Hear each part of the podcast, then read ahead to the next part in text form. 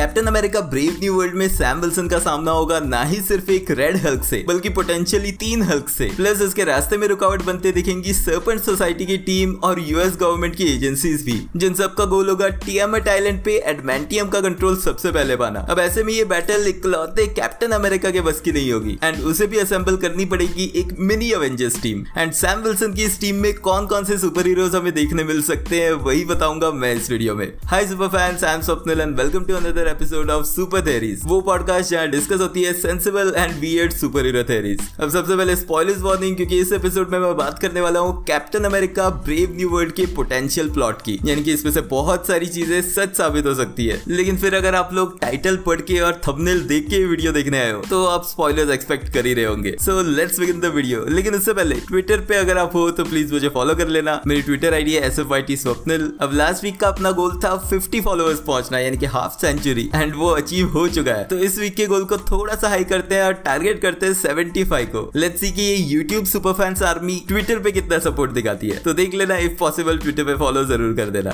अब last time हमने Sam Wilson को देखा था कैप्टन अमेरिका के रूप में the Falcon and the Winter Soldier series की एंडिंग में। बट ये कैप्टन अमेरिका वाली रिस्पॉन्सिबिलिटी उसे अवेंजर्स एंड गेम के बाद ही स्टीव रॉजर्स ने दे दी थी। लेकिन इतने भारी इस शील्ड के भार को फैल्कन इतनी इजिली नहीं उठा पाया। एंड उसके डिज्नी प्लस शो की जर्नी में थ्रू आउट उसे बार बार ये समझने की ज़रूरत पड़ी कि क्यों स्टीव उसे ट्रस्ट करता है और क्यों ये रिस्पॉन्सिबिलिटी उसे ही उठानी चाहिए। जिसमें उसकी हेल्प करते दिखा उसका फ्रेनिमी बकी बाँस यानी कि विंटर सोल्जर भी। अब इसी सीरीज़ में कुछ और कैरेक्टर्स भी इंट्रोड्यूस हुए, जिसमें से एक है वैलेंटीना जिसका इंपॉर्टेंट रोल रहेगा ब्रेव न्यू वर्ल्ड में। एंड उसका डिस्कशन मैं वीडियो में आगे करूँगा। एंड साथ ही में मैं ये भी डिस्कस करूँगा कि दोनों तरफ़ की टीम्स यानी कि जो थंडरबोल्ट रॉस की टीम होगी, उसमें कौन कौन से मेंबर्स देखने मिलेंगे? तो वही कैप्टन अमेरिका सैम विल्सन की टीम में कौन से न्यू अवेंजर्स और पुराने अवेंजर्स उसे ज्वाइन करते हुए दिखेंगे? बट उस सबसे पहले बात करते हैं मूवी का प्लॉट कैसे जाएगा। अब अगर आपने मेरा सैटरडे वाला सुपर स्पॉयलर्स का वीडियो देखा होगा तो आपको पता लग गया होगा कि इस मूवी के प्लॉट में टियामट आइलैंड जो इटर्नल्स की स्टोरी में जो सेलेस्टियल को मार दिया गया था, जिसका नाम टियामट था एंड वो मरने के बाद फ्रीज होके वहीं समुद्र के बीच में रह गया उस आइलैंड जिसका नाम उसी सेलेस्टियल पे अभी हम बुला रहे हैं, उसका नाम एक्चुअल में क्या होगा, किसी को नहीं पता। लेकिन उसी आइलैंड में मिलेगा एक बहुत ही प्रेशियस मेटल एडमेंटियम जिसकी वैल्यू शायद ब्लैक पैंथर के वकांडा में मिले हुए वाइब्रेनियम से भी काफ़ी ज़्यादा होगी। एंड क्योंकि ये टोटली न्यू लोकेशन है, जहाँ पर अभी किसी भी वर्ल्ड की गवर्नमेंट का कब्जा नहीं है। तो मल्टीपल पार्टीज़ इस एडमेंटियम को पाने के लिए इस आइलैंड पे कंट्रोल करने की कोशिश करेंगी। And even though Captain America Brave New World एक एक्शन पैक मूवी होने वाली है, लेकिन इसकी जो प्लॉट लाइन चलेगी, ये Captain America the Winter Soldier के सिमिलर दिखेगी। यानी कि ये मूवी भी अलग अलग थीम जिसमें power struggles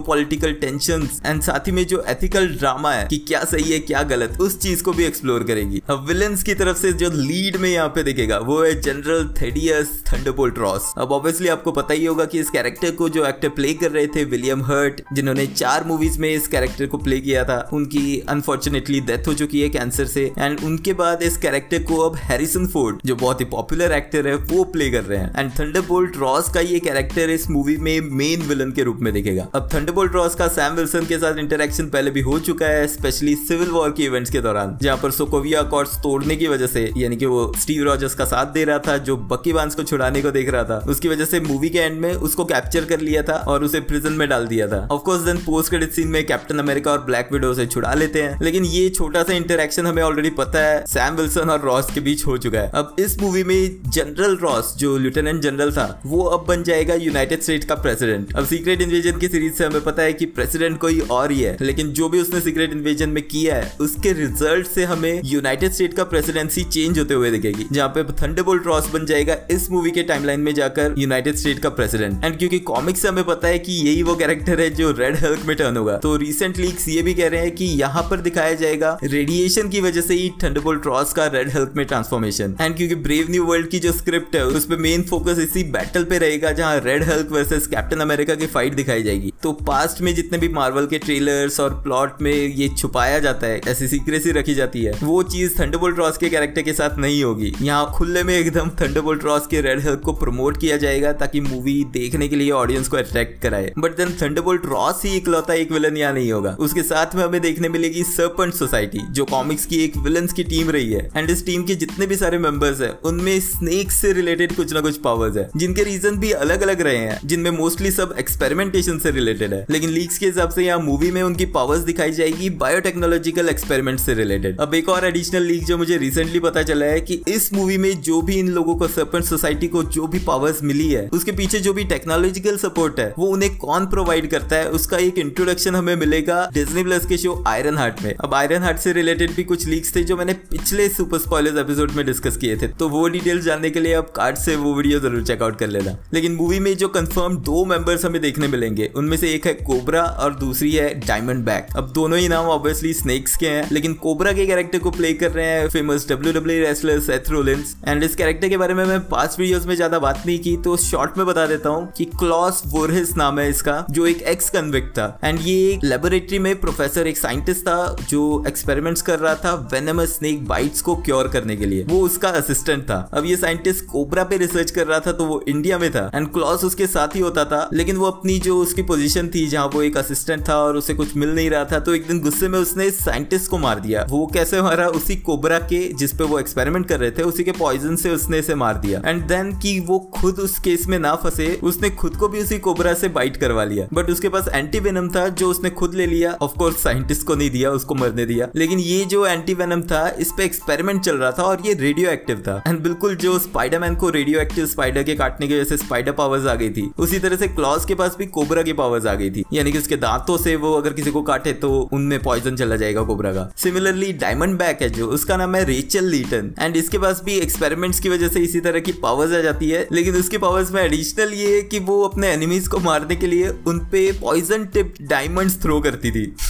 मतलब ऐसे गिमिक्स है, समझ लो। तो मूवी में ऑब्वियसली इसको चेंज करके ही दिखाया जाएगा, कुछ और दिखाया जाएगा। तो ये दो कैरेक्टर्स तो हंड्रेड परसेंट कन्फर्म्ड है। अब ये जो सरपंच सोसाइटी की टीम है, इसको फॉर्म करने के पीछे हाथ वेलेंटीना एलेग्रा का भी होगा। बहुत मन कर रहा है इसका पूरा नाम बोलने का। Contessa Valentina Allegra de Fontaine A K Val and also एक और चीज़ इस मूवी का प्लॉट रिवॉल्व करेगा कैप्टन अमेरिका विंटर सोल्जर और the Falcon and the Winter Soldier series की कंटिन्यूटी को दिखाते हुए, जहाँ पर बहुत ही इंपॉर्टेंट पार्ट था वो सुपर सोल्जर सिरम तो किसी न किसी तरह से सुपर सोल्जर सिरम का इस प्लॉट में इन्वॉल्वमेंट ज़रूर होगी। अब हो सकता है कि उसी तरह की कोई टेक्नोलॉजी यहाँ पर सरपंच सोसाइटी की टीम को क्रिएट करने के लिए यूज़ की जाए। एंड एडिशनली जो कैरेक्टर्स जिनके बारे में मैं वीडियो में आगे डिस्कस करूँगा, वो भी रिलेटेड होंगे सुपर सोल्जर सिरम से ही। लेकिन अब वेलेंटीना के अलावा जो एक और मेंबर थंडरबोल्ट ट्रॉस की टीम का पार्ट होगा, वो पंद्रह साल पुरानी द इनक्रेडिबल हेल्प का डॉक्टर सैम्यूल स्टर्न्स यानी कि द लीडर होगा। हमें लास्ट ईयर की मार्वल इवेंट से ही ऑलरेडी पता लग गया था कि ये कैरेक्टर द लीडर के रूप में मूवी में दिखेगा। एंड रिसेंट जब मूवी की शूटिंग शुरू हुई थी तब भी देखने मिले थे इनकी फ़ोटोज़ बहुत सारी। एंड रिसेंट लीक्स के हिसाब से इस कैरेक्टर को सीजीआई यूज़ करके नहीं क्रिएट किया जाएगा, बल्कि ये टोटली मेकअप से ही क्रिएट किया जाएगा। यानी कि ऑलमोस्ट एक ग्रीन कलर का ह्यूमन फॉर्म ही देखने मिलेगा हमें। अब थंडरबोल्ट रॉस की तरफ़ से ये वो सभी कैरेक्टर्स होंगे, जो रेड हल्क का सपोर्ट करते हुए दिखेंगे टियामट आइलैंड पे अटैक करके वहाँ से एडमेंटियम पाने के लिए। तो इतनी बड़ी टीम का सामना सैम विल्सन अकेला नहीं कर सकता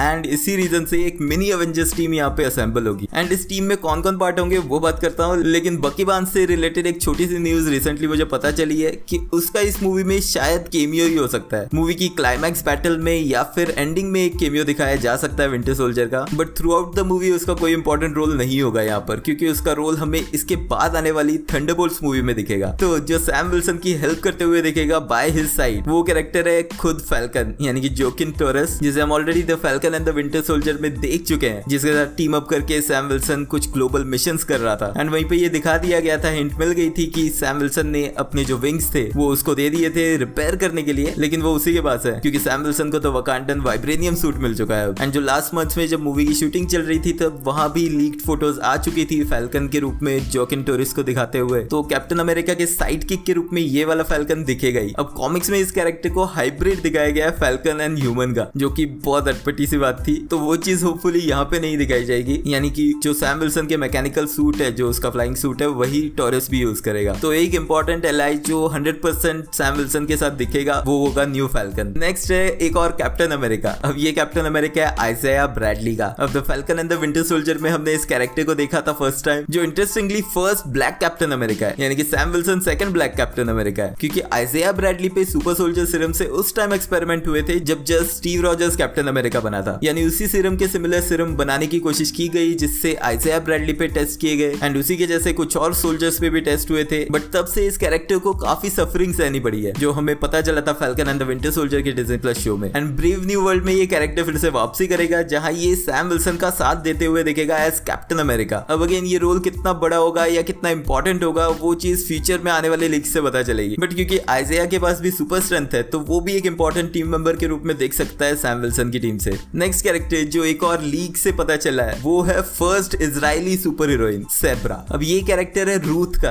जिसने कॉमिक्स में इनक्रेडिबल हल्क सीरीज़ से एंट्री की थी। अब साबरा एक म्यूटेंट है, जिसकी पावर्स उसकी बॉडी की फ़िज़िकल एबिलिटीज जैसे कि स्ट्रेंथ स्पीड एजिलिटी स्टेमिना सब कुछ सुपर ह्यूमन लेवल पे बढ़ा देती है। तो रिसेंट लीक्स यही कह रहे हैं कि साबरा भी यहाँ पर हमें दिखेगी मूवी में। लेकिन क्योंकि कुछ पॉलिटिकल इश्यूज़ जो रियल वर्ल्ड में चल रहे हैं तो यहाँ पर उसे इसराइली सुपर हीरो नहीं दिखाया जाएगा। बट हाँ कैरेक्टर का नाम यही होगा एंड साथ ही यहाँ पर उसका ओरिजिन भी चेंज किया जाएगा तो उसे म्यूटेंट नहीं दिखाया जाएगा। एंड हो सकता है कि यहाँ पर भी उसके ओरिजिन स्टोरी को दिखाया जाए सुपर सोल्जर सिरम से रिलेटेड यानी कि वो भी एक ऐसे ही फेल्ड एक्सपेरिमेंट का पार्ट होगी। एंड क्योंकि वो भी गवर्नमेंट से बदला लेना चाहती है तो हो सकता है कि वो भी पार्ट बने सैम विल्सन की टीम का। नेक्स्ट मेंबर है लाइला टेलर अब लाइला कॉमिक्स में कैप्टन अमेरिका सैम विल्सन की गर्लफ्रेंड रह चुकी है। लाइला टेलर कोई इतनी बड़ी पॉपुलर कैरेक्टर नहीं थी। उसको इंट्रोड्यूस किया गया था कॉमिक्स में 1971 में एंड 2000 की सीरीज़ के बाद से वो कॉमिक्स से गायब हो चुकी है। लाइला एक रिपोर्टर थी तो सैम विल्सन को गवर्नमेंट के अगेंस्ट जो भी उसकी फाइट होगी, उसमें एक टीवी न्यूज़ रिपोर्टर की भी ज़रूरत पड़ सकती है, जो उसकी वॉइस को बाकी लोगों तक पहुँचाए। लेकिन इसके अलावा लाइला के पास कोई सुपर पावर्स नहीं है तो फाइट में वो कुछ हेल्प नहीं कर सकती। लेकिन आप लोगों को इकट्ठा करने में ज़रूर मदद कर सकती है। वाई वे लाइला भी डेली ब्यूगल के लिए रिपोर्टिंग करती थी। बट हाँ सैम विल्सन के लिए सिर्फ़ एक गर्लफ्रेंड नहीं, इस मूवी में दो दो गर्लफ्रेंड दिख सकती है। विलन्स की टीम की रेचल यानी कि डायमंड बैग भी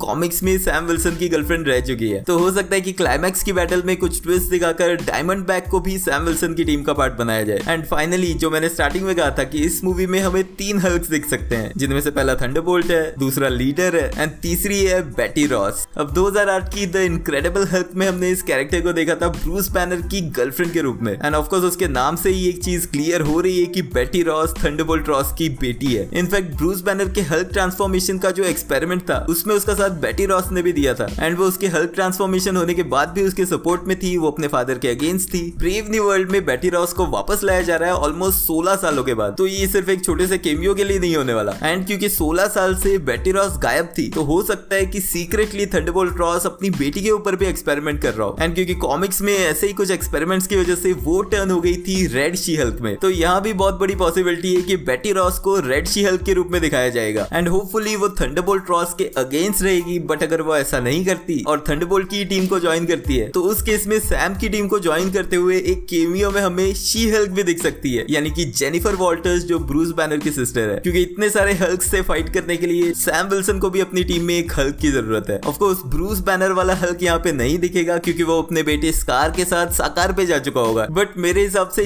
ये वो सारे टीम मेंबर्स हैं जो सैम विल्सन की मदद करते हुए देखेंगे थंडरबोल्ट रॉस की टीम के अगेंस्ट फाइट करने के लिए। अब आपके हिसाब से इस टीम में और कौन सा मेंबर होना चाहिए या फिर हटा दिया जाना चाहिए, वो कमेंट्स में लिख के मुझे बताना। अगर ये एपिसोड आपको पसंद आया तो प्लीज़ लाइक कर देना, क्योंकि वो एकदम फ्री है। एंड हाँ अगर ट्विटर पे हो तो प्लीज़ फॉलो कर लेना। मेरी ट्विटर आईडी है S F Y T Swapnil मिलते हैं नेक्स्ट वीडियो में।